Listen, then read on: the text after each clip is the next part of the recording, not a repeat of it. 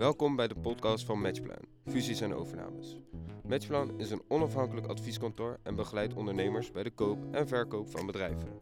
We wensen jullie veel luisterplezier met de volgende aflevering.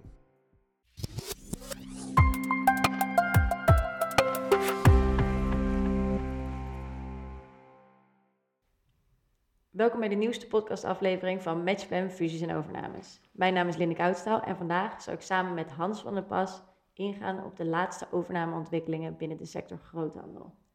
Welkom Hans, leuk dat je er bent. Dankjewel. Zou je je uh, voor de luisteraars nog kort kunnen voorstellen?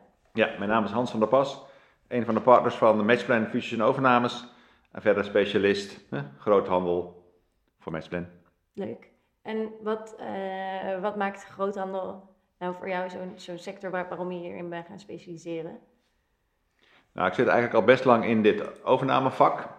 En wat je merkt binnen de groothandel is dat het een ontzettend dynamische sector is. Mm -hmm. Was het voorheen een sector die eigenlijk doorgeefluik was hè, van producten van fabrikanten, distributeurs naar de eindklant. Mm -hmm. En door de opkomst van e-commerce is de groothandel eigenlijk qua functie totaal veranderd. En dat maakt het erg leuk en erg dynamisch. Ja.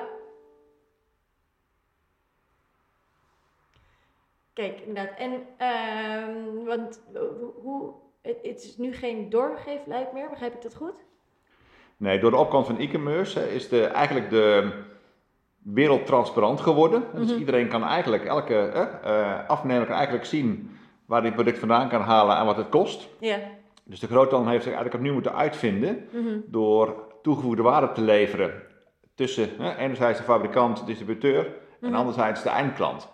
En dat, ja. maakt, dat maakt het bijzonder, want dat elke ondernemer in die groothandel heeft moeten nadenken, wat is nou eigenlijk mijn positie als groothandelaar? En waar ben ik goed in ten opzichte van andere partijen?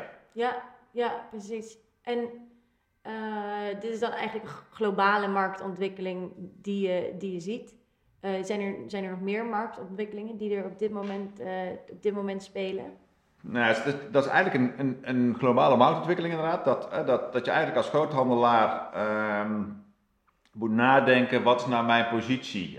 Um, hoe kan ik me onderscheiden van, van, van andere uh, groothandelaren? Of mm. hoe kan ik, hoe kan ik bol.com of Amazon uh, toch, toch voor zijn? En mijn ja. positie binnen die sector of binnen die keten um, behouden. Mm. En ja, dat, dat is iets wat waar heel veel ondernemers mee bezig zijn momenteel. Ja. En dan kun je nadenken over, hè, daar komen we straks nog wel even op terug, hè, welke verschillende elementen je dan hè, uh, kunt, kunt uitkiezen. Hè. Kan ik, ben ik meer sterke logistiek? Mm -hmm. Ben ik juist meer, als groothandelaar, heb ik juist meer een partij omdat ik een, een hele brede voorraadpositie heb? Of ja. is het juist interessant om bij mij zaken te doen omdat ik over technische kennis beschik? Of omdat ik een eigen product of een eigen, eigen merk heb? Ja. Um, dus dat zijn ontwikkelingen die absoluut spelen in, uh, in deze markt, uh, Linde. Yeah. Maar wat je, nog, wat je nog meer ziet, hè, uh, maar dat heeft ook te maken met het feit dat ze positie aan het uitbreiden zijn, is internationalisering. Hè, is iets wat je heel erg ziet momenteel. Er zijn veel buitenlandse partijen die zeg maar, steeds groter willen worden en ook internationaal steeds groter willen worden. Yeah.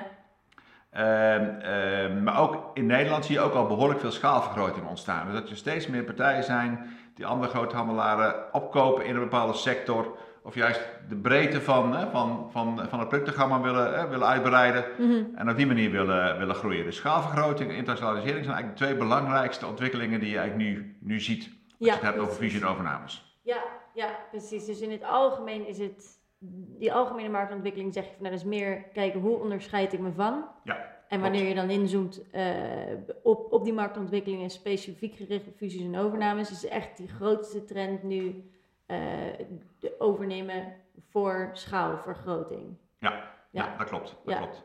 En uh, dat is natuurlijk één reden om, om uh, een groothandel over te nemen.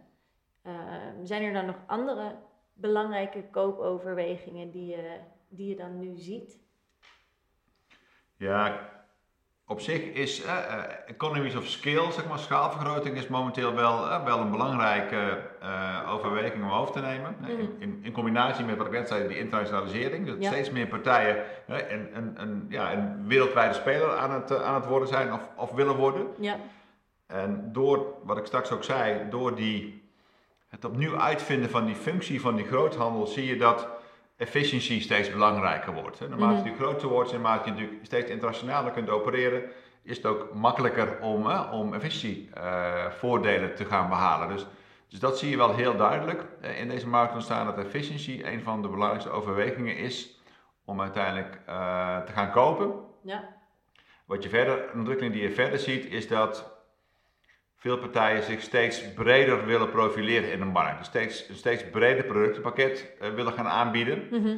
waardoor ze ook andere partijen gaan overnemen die, die of een vergelijkbaar product hebben of een, eh, een, een aanpalend product hebben, Mhm. waardoor je eigenlijk de klanten steeds breder kunt bedienen. Hè? Wat je natuurlijk steeds meer ziet, is dat klanten niet al te veel leveranciers meer willen hebben. Ja. En op het moment dat je natuurlijk gebruik kunt maken van steeds minder groothandels, Mhm. Is dat een functie die, hè, die, hè, die aantrekkelijk is om daarmee hè, te groeien. Dus op het moment dat je groothandelaar zegt, ik ga me verbreden hè, qua productenpakket Mhm. door eh, meerdere bedrijven over te nemen, Ja. kan ik, hè, kan ik en meer klanten bedienen. Ja. En dan kan ik mijn bestaande klant nog beter bedienen, omdat ik, dat ik een breder productpakket eh, eh, Ja. kan aanbieden. En heb je daar eh, een, een, een voorbeeld van? Eh, dus van, van een bedrijf inderdaad, of een, of een groothandel, die eerst dit deed. En doordat hij deze, deze producten toevoegde, eh, werd hij veel relevanter voor zijn klanten. Nou, wat je, wat je bijvoorbeeld een, een ontwikkeling die wij, die wij zien, hè, dat hebben we ook een overname in gedaan, is in de, in de relatiegeschenkenmarkt. Die is Mhm. natuurlijk zeker ook door corona eh, behoorlijk veranderd. Hè. Ja? Had je voorheen zeg maar de, het traditionele kerstpakket, hè, Ja. eh, waardoor je op, alleen met kerst als het ware een, hè, een, ehm, een presentje kreeg hè, van je werkgever. Ja. Zie je nu dat, ook door corona en het thuiswerken, zie je nu dat je steeds breder zeg maar, je werknemers moet gaan, hè, moet gaan pleasen met, hè, met ja, allerlei, allerlei ehm, eh, features of allerlei ehm, geschenken, ook tussentijds. Hè? Ja, en, eh, dus je krijgt allerlei andere soorten producten die op de markt komen, andere diensten. Ja. Dan had je, had je de, de, het systeem dat je dus kon kiezen als, als, hè, als werknemer tussen, tussen diverse, ehm, Pakketten. diverse pakketten. Ja. Je kunt ook, eh, ook steeds meer naar, naar de, eh, de kaarten, hè? dus de, de, de, de Bijenkorfkaart of de algemene VVV-kaart. Ja. Maar je ziet nu ook steeds meer ontwikkelingen dat je ook met, met Pasen hè, of met andere feestdagen, hè, met Moederdag, dat je op deze manier ook steeds meer producten, eh, de- deze sector steeds meer probeert te verkopen. Ja. ja. En dat betekent dat, de- hè, dat, dat er nu bedrijven zijn die zeg maar andere bedrijven aan het kopen zijn, Mhm. die zich op andere ehm, manieren ehm, eh, geschenken gaan aanbieden aan, aan de werknemers. Hè? Ja. Dus, eh, en dan krijg je dus een heel ander, heel ander type bedrijf. Want een kerstpakketbedrijf wat twee maanden heel druk is met het inpakken en het, het logistiek ehm, ehm, leveren van kerstpakketten. Of je hebt een bedrijf wat zich bezighoudt met conceptontwikkeling binnen die kerstpakketten. Dat is een compleet ander, hè, ander type bedrijf. Ja, en die, ja. die concepten zie je nu, die bedrijven worden nu samengevoegd. Ja, precies. En dat is dus echt vooral met het idee eh, om, om toegang te krijgen tot die nieuwe klanten, nieuwe, nieuwe diensten eh, eh, of, of ja, nieuwe marktgebieden eigenlijk. Ja, enerzijds je bestaande klant die heeft een, een bredere vraag gekregen, doordat eh, eh, ook de werknemer niet alleen met die kerst, dat kerstpakket wil, maar soms ook op een ander moment in, de, in het jaar ehm, ehm, iets leuks wil van, van, van de werkgever. Ja, Maar je krijgt, doordat je dus een breder dienstpakket aanbiedt, krijg je ook een bredere klantenkring. ja. ja en ehm, ik weet eigenlijk niet of dit ook in groothandel speelt, maar je ziet nu natuurlijk hele grote werknemerstekorten.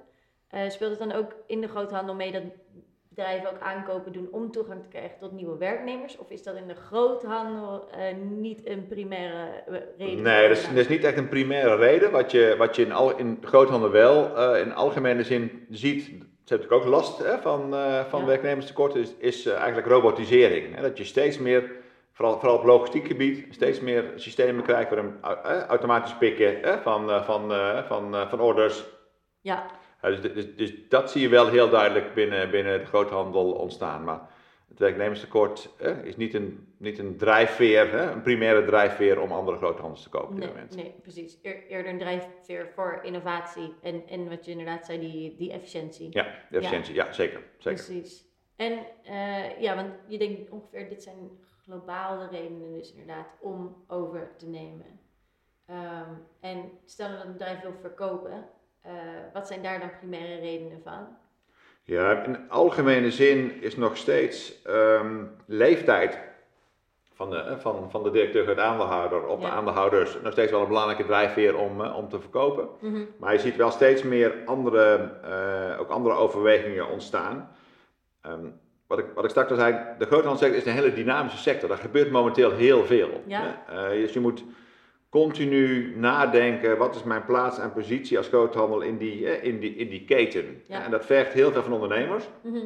Niet alleen op het gebied van, van, uh, van, van logistiek, maar ook op het gebied van, van robotisering, wat ik, wat ik net al zei. Ja, ook op het gebied van, van personeel. Uh, personeel moet steeds meer gepleased worden en, en, de regelgeving wordt steeds, steeds, steeds lastiger.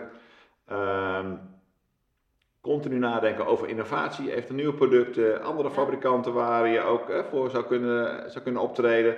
Dus dat vergt heel veel. Dus je merkt wel dat er op een gegeven moment bij ondernemers die medio 40 zijn, een soort moeheid ontstaat. Hè, van ben ik nog wel de juiste man op de juiste plek? Kan ik nog wel mee met al die nieuwe ontwikkelingen die, hè, die, hè, die aan mij gevraagd worden als uh, ondernemer? Ja. En uh, dus wij merken steeds meer dat ja, veel ondernemers op steeds jongere leeftijd gaan verkopen. Omdat ze, uh, omdat ze eigenlijk niet meer, niet, niet meer helemaal mee kunnen met, hè, met, met alles wat van ze gevraagd wordt. En ze het al 15 of 20 jaar gedaan hebben en denken van nou, er zijn nog meer dingen in het leven die ook belangrijk zijn. dus ja.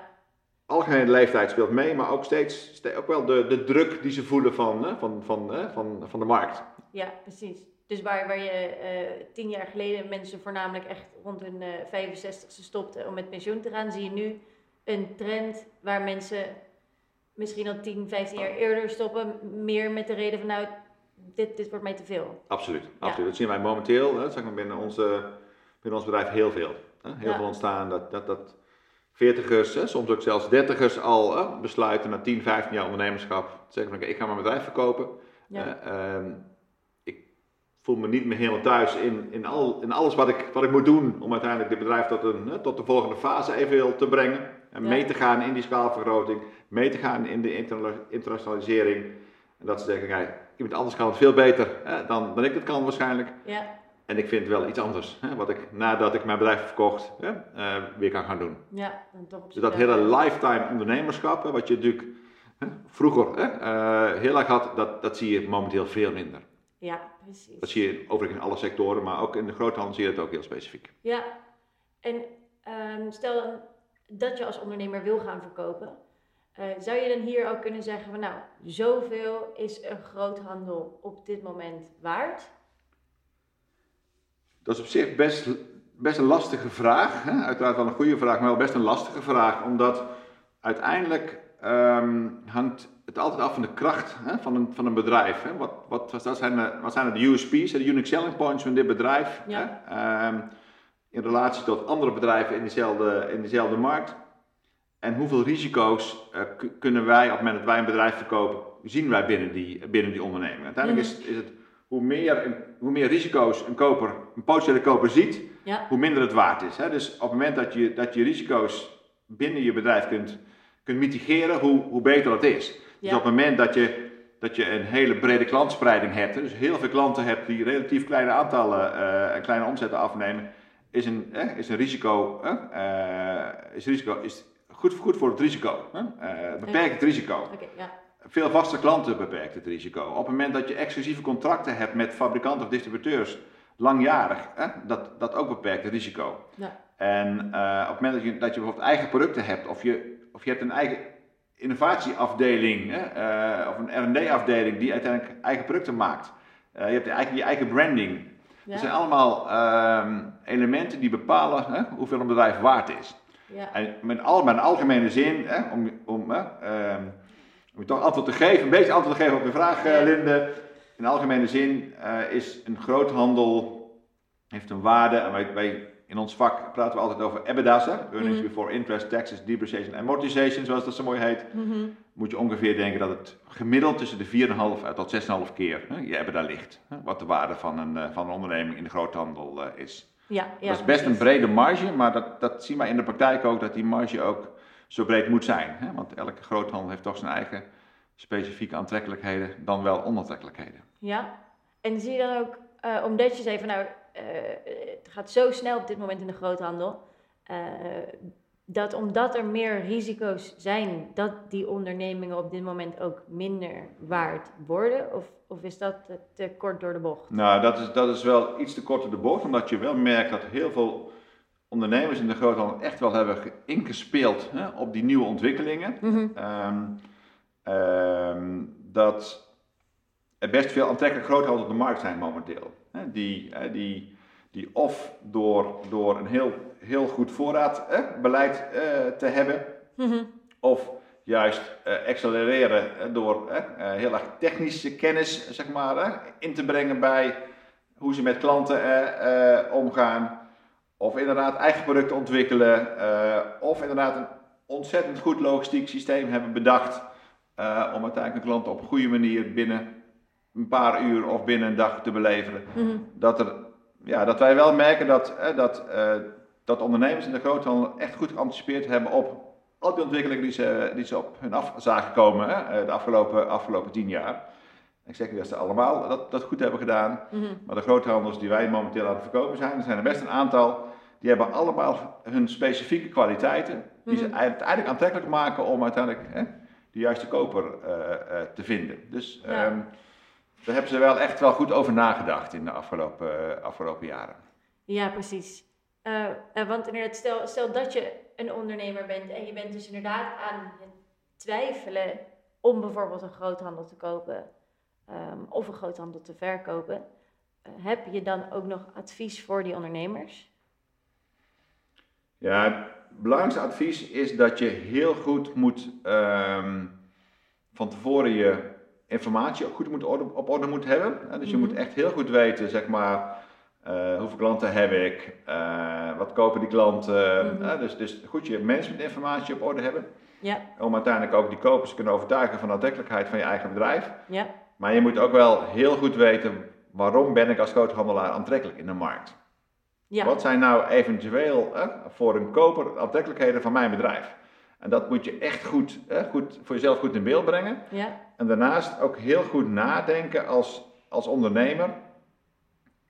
Hoe kun je mijn bedrijf nog groter maken? Hè? Eh, dus waar liggen nog kansen op het moment dat een andere partij mijn bedrijf koopt? Waar liggen daar nog kansen? Liggen die op het gebied van, eh, van internationalisering? En dat je Mhm. zegt van oké, ik ben nu alleen nog maar actief in Nederland en in België. En mijn product of mijn dienstenpakket leent zich ook voor verkoop in, in Scandinavië of, eh, of, of in Duitsland. Ehm, of dat je zegt van oké, ik heb al best een interessant eh, logistiek systeem eh, ontwikkeld, bedacht. Wat eventueel eh, schaalvergroting eh, ehm, best, best makkelijk zou maken door daar weer producten aan, eh, aan, aan toe te voegen. ja. Eh, ik heb een aantal producten onder eigen label of onder eigen merk ontwikkeld. Hè, dat je in staat bent om te zeggen, oké, dat zou je nog verder kunnen uitbreiden door daar nog een aantal producten aan toe te voegen of een aantal andere merken aan toe te voegen, waardoor ik ook aantrekkelijk ben. Ja. Dus goed nadenken over, over enerzijds, wat is de kracht van mijn huidige bedrijf, maar misschien wel veel belangrijker is, welke mogelijkheden, kansen heeft een koper nog om, om mijn bedrijf nog verder te laten groeien. Ja, ja, precies. Ja, dat klinkt, eh, dat klinkt inderdaad helder. Eh, ja, zeker. En, en in het algemeen, ik denk, we hebben heel veel besproken nu, in korte tijd. Eh, zijn er verder nog dingen waarvan je zegt, nou, dit moeten luisteraars nog weten? Nee, op, op zich niet. Ehm, ik denk dat, dat, ehm, dat ja, wat ik zelf heel leuk vind aan de groothandel is die dynamiek hè, die, die er momenteel eh, erg, erg is Ja. binnen, binnen die groothandel. Het is geen makkelijke sector, maar het is wel een hele interessante sector. Hè. En waar genoeg kansen zijn en genoeg mogelijkheden zijn. Dus ik zou inderdaad hè, eh, zowel de verkopers als de hè, kopers willen oproepen. Hè, eh, schroom niet hè, om gewoon eens na te denken over verkoop dan wel, dan wel koop. Ja, daar wou ik het eigenlijk bij laten, Linde. super. Hans, hartstikke bedankt. Ja, ik dank je wel. Ja, fijne dag. Jij ook.